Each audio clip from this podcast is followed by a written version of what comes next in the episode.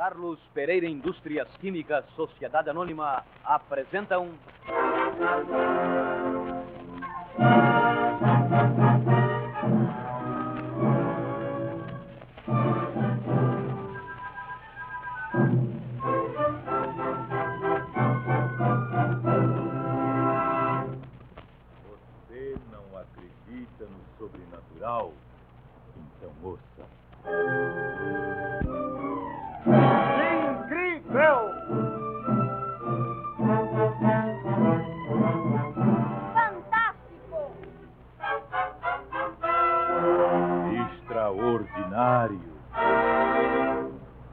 O mais arrojado programa do rádio.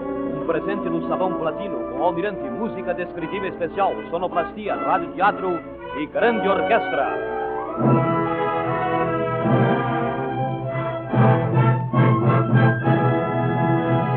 Boa noite, ouvintes do meu Brasil. Aqui estamos nós, como em todas as terças-feiras, para a transmissão do incrível, fantástico, extraordinário. E nesta audição queremos oferecer a alguns colaboradores mais uma vez a oportunidade de terem seus casos irradiados. Prestem atenção, ouvintes. Senhor Eudócio Toscano de Medeiros, Rua Lopes da Cruz, Meia. Queira nos telefonar por obsequio. Dona Odete Torres dos Santos, Rua das Pérolas, Rocha Miranda. Queira nos telefonar por obsequio. Dona Zumira Viana, Rua Capitão Menezes Campinho. Faça o favor de nos telefonar. Dona Elvira Goulart, Marechal Hermes. Queira nos telefonar também. Ouvinte de Vitória, Espírito Santo, que enviou o caso do bombeiro João Furtado. Mande-nos seu nome e endereço. Sua carta veio sem assinatura. Odilon Guimarães, sua carta veio sem endereço e nem sabemos de onde nos escreve.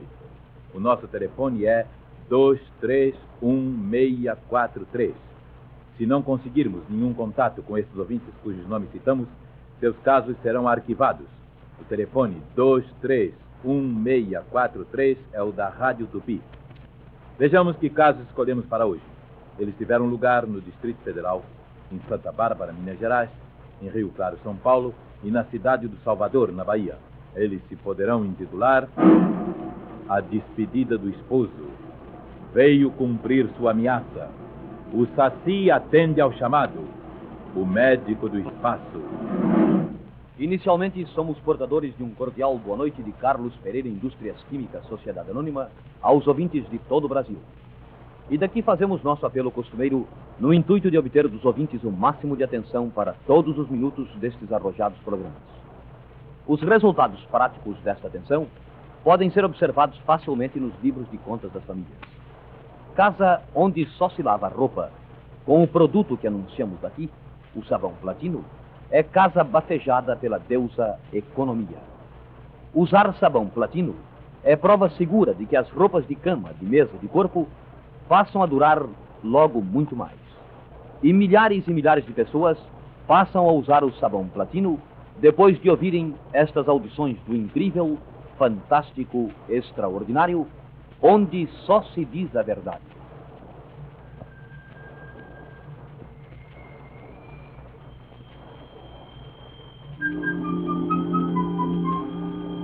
Voltam os espíritos para se despedir dos entes mais queridos que deixaram na terra.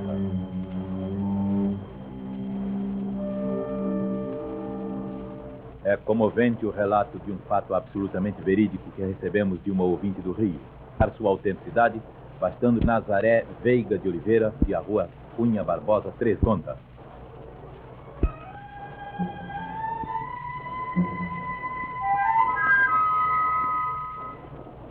Marido chamava-se Lourenço Veiga de Oliveira.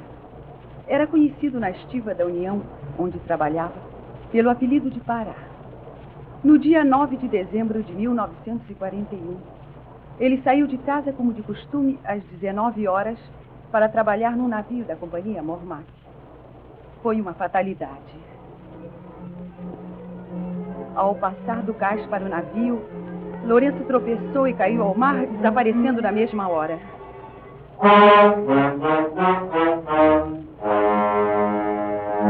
Apesar de terem acudido logo, apesar de terem procurado tudo, seu corpo não foi encontrado.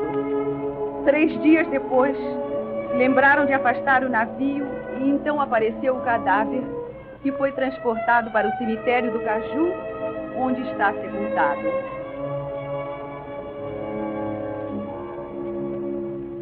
Eu e meus filhos, Natalina, Nadir, Norma, Orlando e Almir, ficamos lutando pela vida.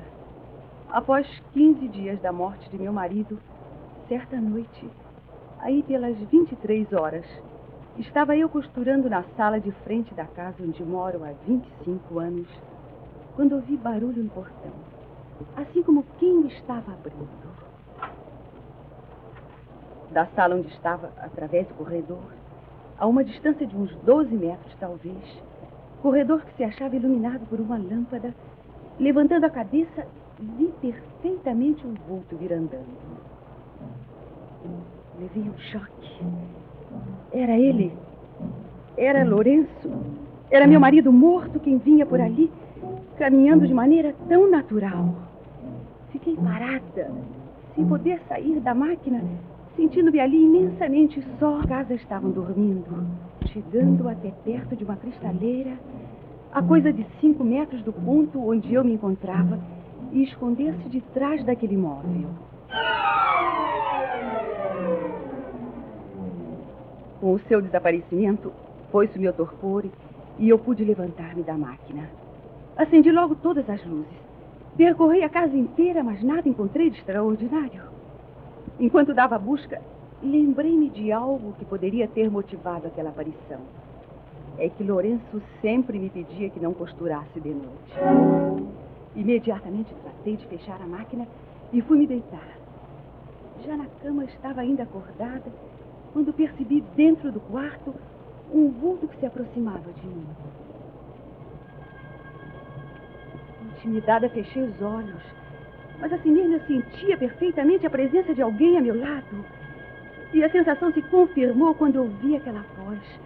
A voz de meu marido, numa entonação terna, dizendo ao meu ouvido: Nazaré, agora é que eu vim me despedir de você. Novamente senti-me imobilizada pois no mesmo instante tive a exata sensação de ter um peso sobre mim, assim como se alguém me estivesse dando um abraço.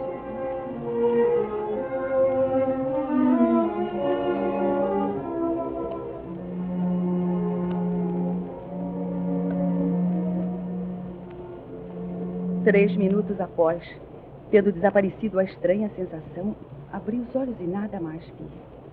Levantei-me Acendi novamente as luzes. Rebusquei toda a casa, certa já de que não iria encontrar ninguém. Voltei a deitar-me. Rezei prolongadamente por alma de meu marido. Mas não pude conciliar o sono. Passei o resto da noite numa agitação muito compreensível.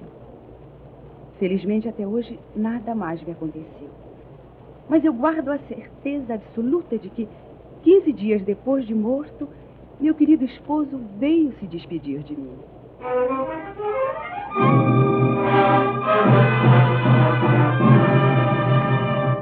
Os fabricantes do sabão platino reservam este instante de seu programa para concitar os brasileiros a auxiliar com o maior interesse possível os agentes do recenseamento, que percorrem o Brasil de norte a sul, recolhendo as listas distribuídas antes de 1 de julho. É a grande oportunidade que os brasileiros têm de mostrar que são amigos de sua terra. A exatidão nas declarações há de fazer com que saibamos não só quanto somos, mas também o que valemos hoje. Façam suas declarações com a maior fidelidade possível e observem depois as curiosas deduções que serão feitas sobre o resultado final. Ajudem o censo e usem o sabão platino.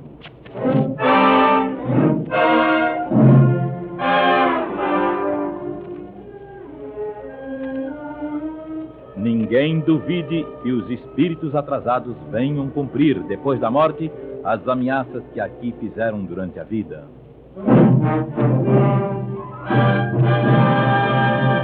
Da cidade de São Roque, em São Paulo, o ouvinte S.J. Ramos, que, para se identificar, usa até o número de sua carteira de identidade, envia-nos o fato que vamos transmitir em seguida, no decorrer do qual o próprio narrador irá fornecendo elementos de comprovação de sua veracidade. Foi há muitos anos.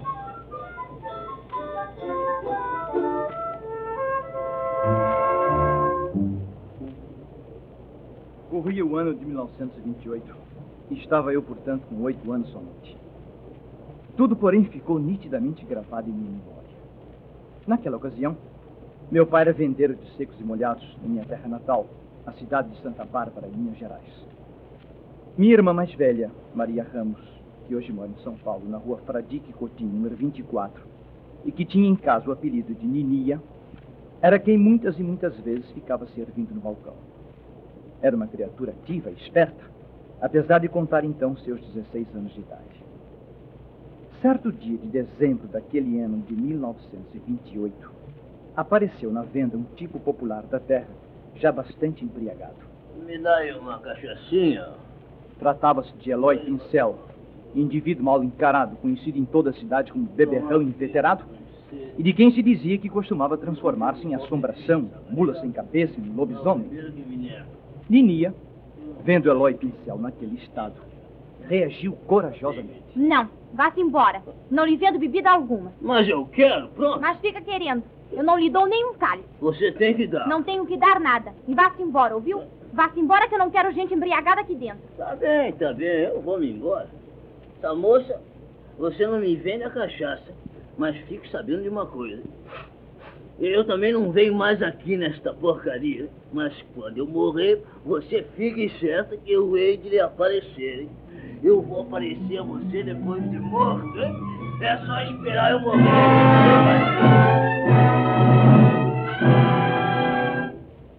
Com tais ameaças, a que Ninia, aliás, não deu a mínima importância, Eloy Pincel foi-se embora e não aborreceu mais. E nunca mais também apareceu na venda de papai, apesar de continuar sempre bêbado pelas ruas da cidade. Poucos dias depois, ainda naquele mês de dezembro, exatamente na última sexta-feira, aconteceu lá em casa um fato de veras estranho. Papai, que estava colaborando num teatrinho beneficente, onde ficava até duas horas da madrugada, não havia chegado ainda. Ninia, como de costume, foi fechar as portas e janelas. Todos nós nos achávamos deitados. Quando Ninia chegou à última porta, que era a porta da cozinha, levou um susto tremendo. Ali estava na soleira do lado de fora, ameaçando entrar, um porco de tamanho descomunal que grunhia ferozmente em atitude agressiva. Assombrada com a presença do apavorante suíno, minha irmã ainda mais assustada ficou quando percebeu que naquele instante, na igreja próxima, o relógio batia as doze badaladas da meia-noite.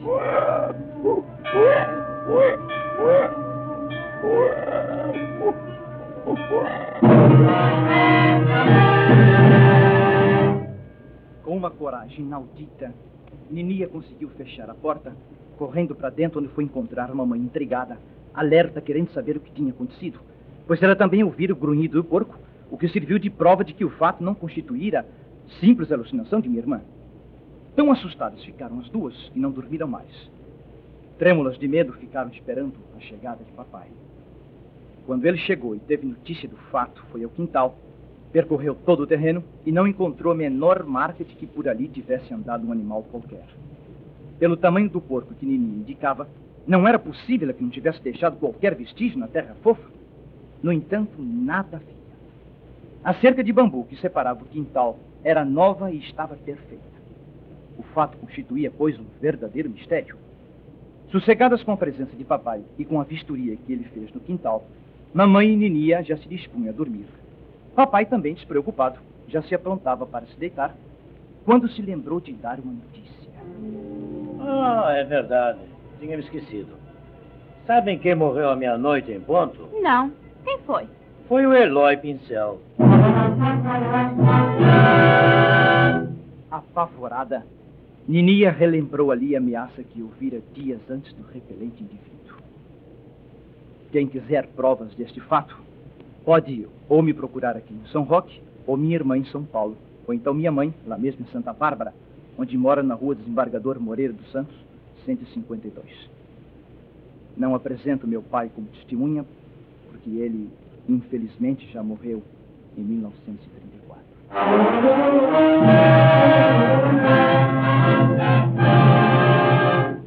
Um que nos faz a ouvinte Francisca Curcio, morador em Rio Claro, São Paulo, a rua 52.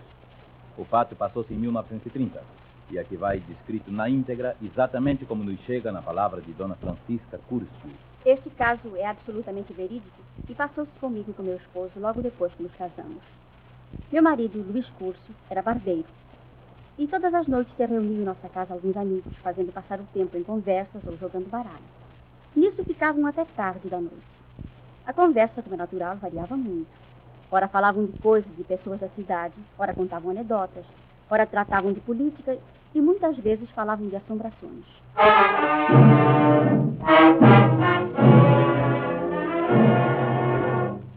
Foi numa daquelas noites que Virgílio dos Santos, um dentista muito antigo aqui da cidade, começou a contar uma história que lhe acontecera. Eu ido pescar com os amigos. Era já bastante tarde da noite. Eu fiquei separado deles e de repente vi na minha frente um anãozinho vestido de vermelho, um bonezinho também vermelho, que pulava numa perna só, fazia micagens, punha a língua de fora e fazia fial para mim, feito garoto quando faz careta. Eu fiquei com tanto medo que comecei a correr pelo mato na direção dos meus companheiros.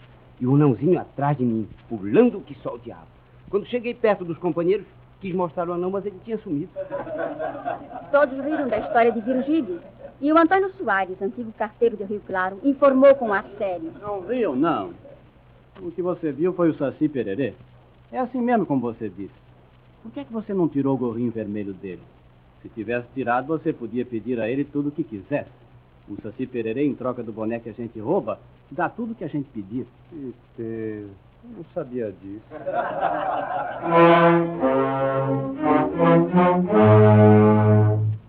Meu marido ficou impressionado com aquela história. O que vou contar daqui em diante, eu soube somente no dia seguinte, porque Luiz, na hora, não me disse nada. Impressionado com a história de que o Saci Pererê dá tudo o que a gente pede em troca do seu gorrinho vermelho, Luiz, quando se deitou, teve vontade de dizer em voz alta: Esse tal de Saci bem que podia me aparecer e me dar uma fortuna. Mal tinha acabado de pensar naquilo, bateram três pancadas na porta do quarto. Logo em seguida, mais três pancadas soaram na porta do quarto, mais fortes do que as primeiras. E segundos depois, mais três pancadas ainda mais fortes foram ouvidas.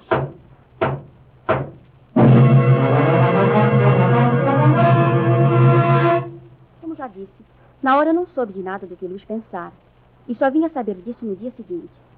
Mas o que eu não contei é que eu também tinha ouvido as pancadas. Desde as primeiras, Luiz tinha me perguntado se eu tinha ouvido. Eu respondi que sim, mas de certo com voz tão sumida que ele nem percebeu e até pensou que eu já estivesse dormindo. Mas a verdade é que eu ouvi tudo. Ouvi apavorada, pois mesmo sem saber do que meu marido estava pensando naquele momento, eu não podia compreender que alguém estivesse batendo naquela porta, pois nós morávamos sozinhos e aquela porta era interna, dando comunicação somente para a cozinha. Luiz, depois das primeiras pancadas, cobriu a cabeça e pôs-se a rezar para tudo quanto era santo. No outro dia, quando me contou a história e soube que eu também tinha ouvido tudo, ficou horrorizado. E nunca mais quis saber de pedir nada ao Saci Pererê.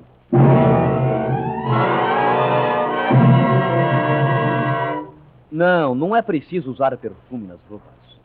Nada será mais agradável ao olfato mais exigente do que aquele insuperável cheirinho de limpeza que se desprende das fazendas lavadas com o legítimo sabão platino. Aquilo sim é o cheiro exato que devem apresentar as roupas, sejam elas de cama, de mesa ou de corpo. O perfume de higiene, aliado à alvura que tomam as roupas lavadas com sabão platino, torna as roupas atraentes sob todos os aspectos. Guarde os perfumes caríssimos, as águas de colônia custosas, para outros mistérios. Deixe as roupas com um cheirinho natural que trazem de um tanque onde estiveram em contato com o famoso sabão platino, o amigo das donas de casa.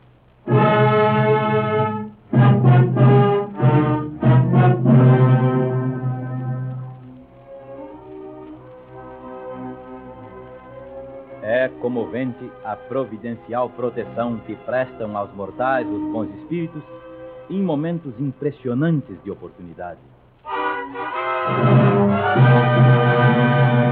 Temos em mãos uma carta do Dr. Amauri Coutinho, médico na cidade do Recife. Dr. Amauri Coutinho e a farmácia que ele cita em sua narrativa são bem conhecidos na capital pernambucana. Daí a facilidade com que todos vocês poderão verificar a absoluta veracidade deste relato. Eis como o querido médico nos conta o fato. Em 1939, era eu estudante de medicina na Bahia e morava no bairro pobre daquela capital, na Baixa do Sapateiro. Cursava o sexto ano e estávamos no mês de março de 1939. Certa noite, Estava eu no meu quarto de estudante pobre, preparando meus pontos, quando ouço bater à porta com vigor e nervosismo. Não tinha eu relações de amizade que me pudessem procurar àquela hora. Atendi, abrindo a porta do meu quarto. E deparou-se-me um homem aflito que reconheci como sendo meu barbeiro, de nome Horácio Veiga, morador naquela rua cinco ou seis quadras adiante. Doutor, por favor, salve a minha filhinha. É, ela está quase morrendo. Venha comigo e salve minha filha. O homem estava em situação angustiosa. Mas ponderei-lhe que ainda não era médico e por isso não poderia tratar de sua filha, que ele recorresse a um médico, que seria melhor. Não, doutor, por favor. O senhor já é quase médico. Depois eu sou pobre, eu não posso pagar. E eu tenho muita confiança no senhor. O senhor há de salvar minha filha.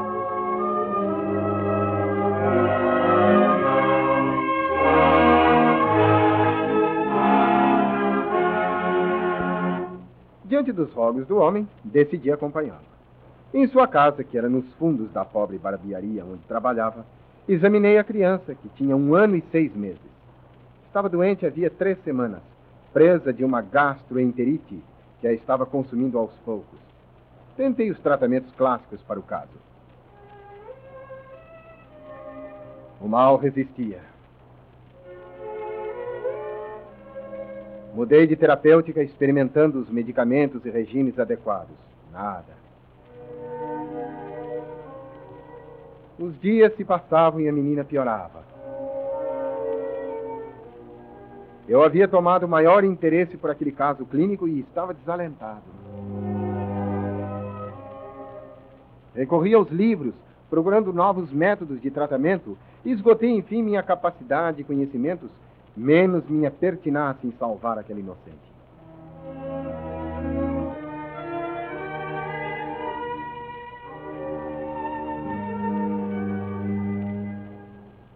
Certa noite, voltei tarde da casa do Horácio Veiga. Vinha torturado. Tanto esforço, tantos remédios tentados, tudo que se conhecia na época, e o mal não cedia, estando doente nos seus últimos dias ou horas. Cheguei a julgar a medicina uma burla.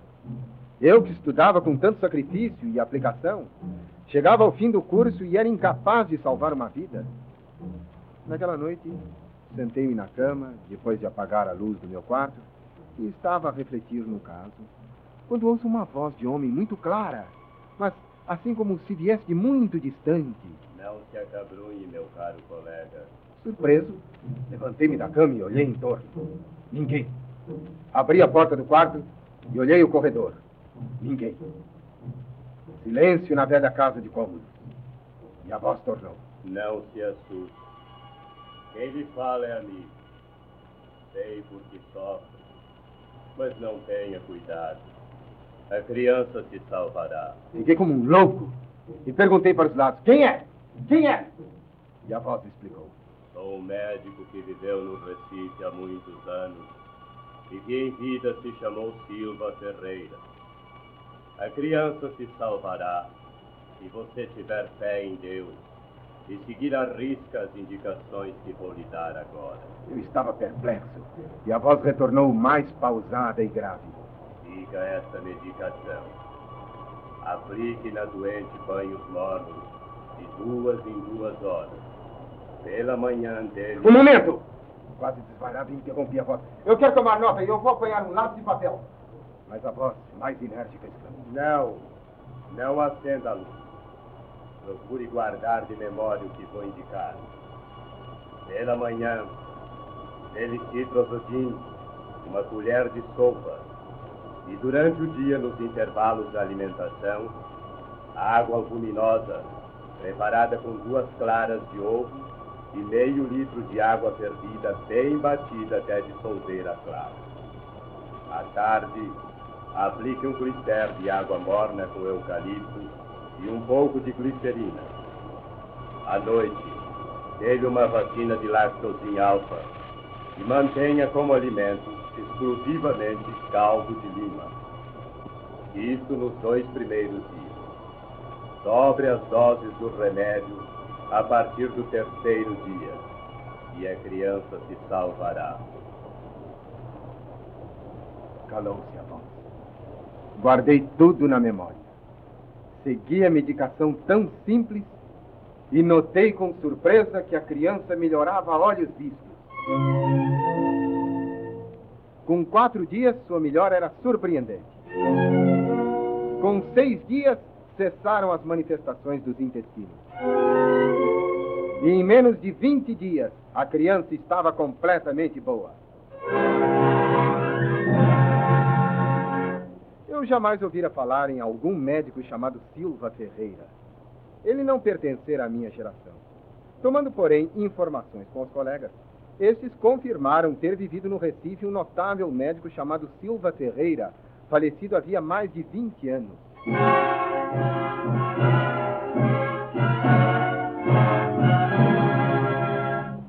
Eu me formei, vim clinicar no Recife. Hoje sei perfeitamente quem foi o Dr. Silva Ferreira. Conheço até seus filhos e costumo comprar remédios na farmácia que tem seu nome nesta capital.